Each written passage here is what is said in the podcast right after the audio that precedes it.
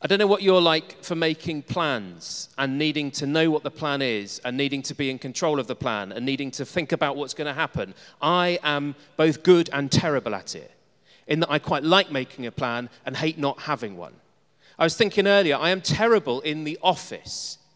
Okay, this church uh, has a staff team uh, of mixed of paid and voluntary people of about 20 people in the kind of core team who sit often in the office over there. And I like to go in and I like to be with them and I like to hang out and it's good fun, uh, but I'm also terrible in that space. Because as I sit in that room, I can hear people talking about things and I think, I'm not sure that should be going in that direction. I'm not, I just, I wonder whether maybe we could just change what you're doing and think again. And I just can't help myself but just constantly get involved in everything that's going on. So it's literally the most distracting place for me and everybody else on the team. Last week, none of you will have noticed, but at the beginning of the service, something funny happened with the sound system. And Jess, who's our operations director, said that during that moment she had a clock running in her head between the problem starting and how long it was going to be before she saw me purposefully walking at high speed round the building. I think it was about two or three seconds. I'm terrible. I love to have a plan. I hate not going, knowing what's going on. I hate surprises. I love to know the plan and what's ahead. I forward think all the time. I don't know whether any of you, maybe it's just me, but I think there's something in a lot of us that we like to know what's coming up. We like to know what the right plan is. We don't like things to not go the right way. And I think that's kind of almost at the heart of my liking to know the plan is I like to be in control of knowing that it's the right thing that's happened, that it's gone well. Jesus here is praying this prayer I praise you, Lord, Father of heaven and earth. And Jesus is praying this prayer immediately following a plan that appears to have actually gone wrong. The plan to go and uh, do a mission to the, uh, uh, the Gentile people has actually not been pulled off to the Galileans. It's not gone well. They've not been interested, they've not listened. And Jesus' reflection, Jesus' response, Jesus' prayer in response to that is to say, I praise you, Father, Lord of heaven and earth. Jesus' reflection on seeming failure is praise. His reflection on seeming failure is praise. But the reason that he can praise in the face of seeming failure is that he's in on the actual plan. Jesus can see the plan as it's been revealed to him. We so often want those specific answers. And Jesus is, in this model, inviting us to realize that God has a plan. God the Father is who Jesus is praying to here and saying, I praise you, Father, that you've got a plan. That even though it looked like a failure, actually you've done this great thing where you've revealed yourself. Because you see, to hear God is to realize the revelation that we have received. To hear God is to realize the revelation that we have received. That we, in the same way as these people here, have had God revealed to us. A God who looks on us and is on our side. A God who holds us, a God who loves us, a God who wants ultimately good things. But we look and we want our plan. So often I do. I just want to know exactly what's happening. And God's going, hold on, there is something happening. You see, Jesus was in the Father. Jesus prayed. He turned to God and he saw what God was doing. In verse 27, it says, All things have been committed to me by my Father. No one knows the Son except the Father, and no one knows the Father except the Son, and those to whom the Son chooses to reveal him. So Jesus can see, even ahead of the time, what God is up to. And by us being in Jesus, we can trust and know that God is up to something good. And so we can praise in the midst of seeming failure if we're hearing that God is up to something good. Those writing the Gospels could see in Jesus his desire to thank and praise God at all times and for all that God was up to, knowing that God is, God the Father in Jesus' case, is, is up to a good plan.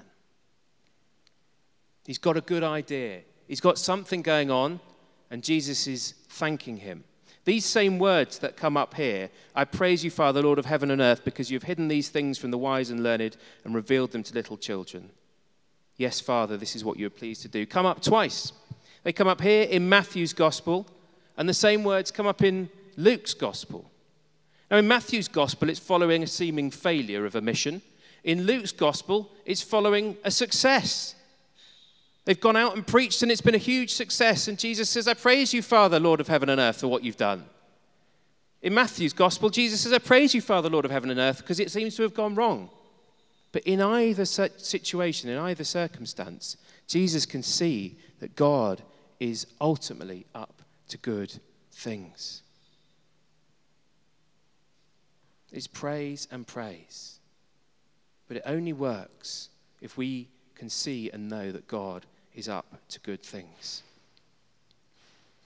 It's interesting, Rachel prayed for the people who came to the light party. It was 440 people came to our light party on Tuesday. It's quite amazing, really. Just astonishing to see so many people who've never stepped in a church in their lives before walking in and hearing something of Jesus in that space.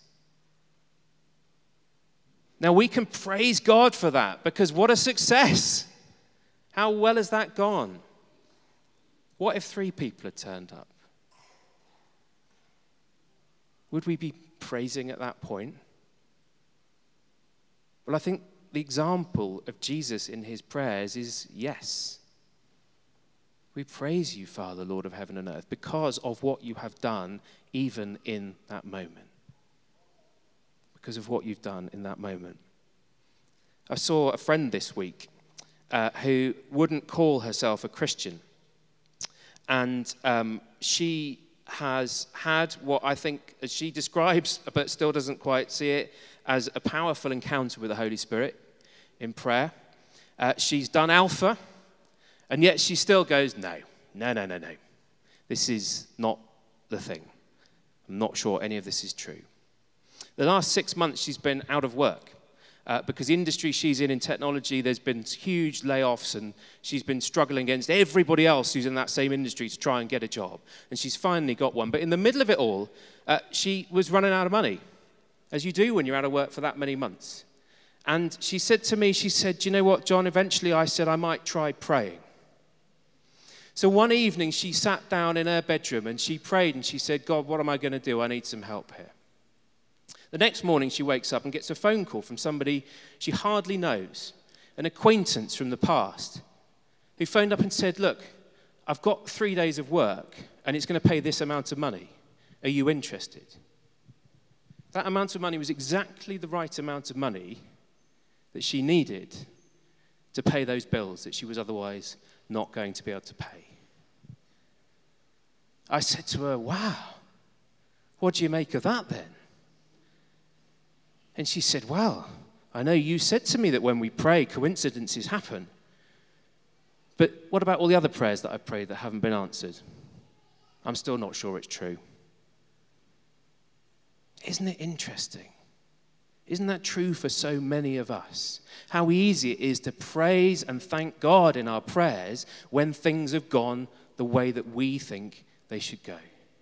Yet when they go a different way altogether, it's really hard to praise God for what He is doing in it.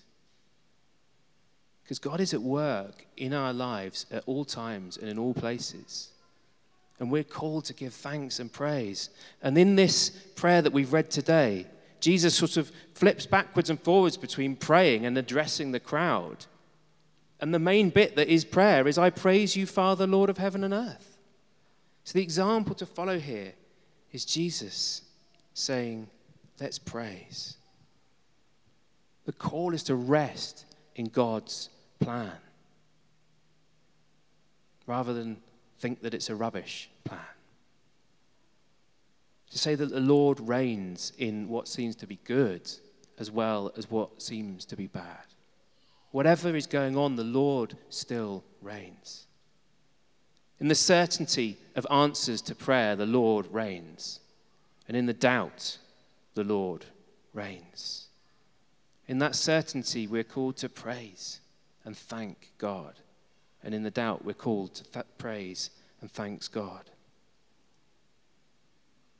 To realize that revelation that we've received of who God is through Jesus. Jesus gives thanks to the Father uh, seven times, quite specifically, through the Gospels. And each time, and this I thought was fascinating as I read them, it struck me he gives thanks before things happen. He gives thanks before 5,000 people are fed. He gives thanks before 4,000 people are fed. He gives thanks before Lazarus is raised from the dead. He gives thanks before what is achieved and finished on the cross is done. Over and over again, Jesus gives thanks when it looks like all is done. When it looks like there's thousands of people who are not going to eat, he gives thanks and then they get fed. When it looks like his friend is dead and gone and buried, he gives thanks and then he's raised from the dead. When it looks like all is finished, he gives thanks and then the victory is happening on the cross.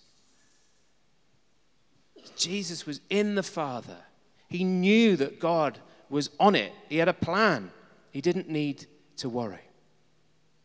And that is what happens in prayer as we find ourselves in Jesus. So maybe our response is one of handing over that need to control. Like I know I find that hard. That need to know the next 10 steps, the need to know what's coming up. To hand over that doubt, to hand over the fear, to hand over what it is that where we're going, we need to know and be in charge, and we need to work this out for ourselves. We need, but to hand it over and let God be God. I find it hard. Religion finds it hard to hand over completely to God. Verse 28 says, Come to me, all you who are weary and burdened, and I will give you rest. Take my yoke upon you and learn from me, for I am gentle and humble in heart, and you will find rest for your souls. Or as the message version of the Bible puts it, Are you tired? worn out, burned out on religion. Come to me. Get away with me, and you'll recover your life, and I'll show you how to take a real rest. Walk with me and work with me. Watch how I do it. Learn the unforced rhythms of grace.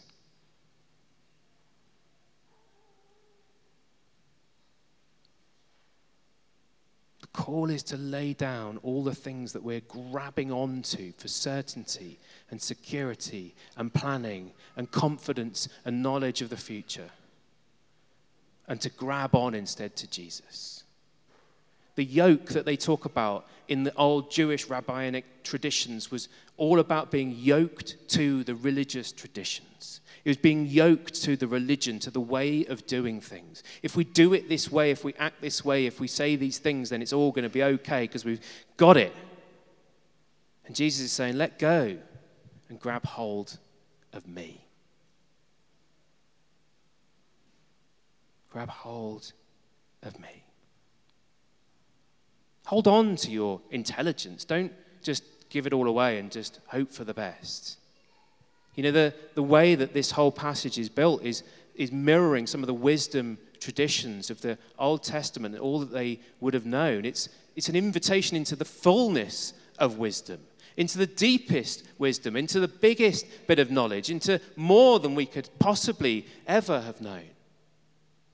So it's not saying just, yeah, it's all going to be, just sit back. But it is saying cling on, not to your own understanding, but to on to Jesus. And when we rest in that, when we rest in that knowledge that God has got it, God has got the future, He's got the plan. When we rest in that, then we can start our prayers with, I praise you, Father, Lord of heaven and earth. Even in the difficult times and in the good. Even when we don't understand what's going, we can say, I praise you because we can know that you're at work in this. Lord, please reveal to us how you're at work because I'd love to know. But we can praise you because we know that you're at work in this. So if you don't know the plan, then come to Jesus. Grab hold of him. If you're wanting control, come and grab hold of Jesus who is in control. If you'd like to have revelation, you'd like to see what God is up to and what he's doing, then come. Like my friend who won't let go of the fact that she needs to fully understand every moment of it, even though it's quite clear in her face. If that's you, and I know that can be me a lot of the time, then come. Come and receive. Come and grab hold of Jesus. Yoke yourself to him. Tie yourself to him. Learn from him. See how he does it. Learn the unforced rhythms of grace. And find yourself, almost force yourself, cause yourself. Say, Lord, help me to praise you as I pray. Help me to begin my prayer with praise that you are God and you reign over it all. Amen.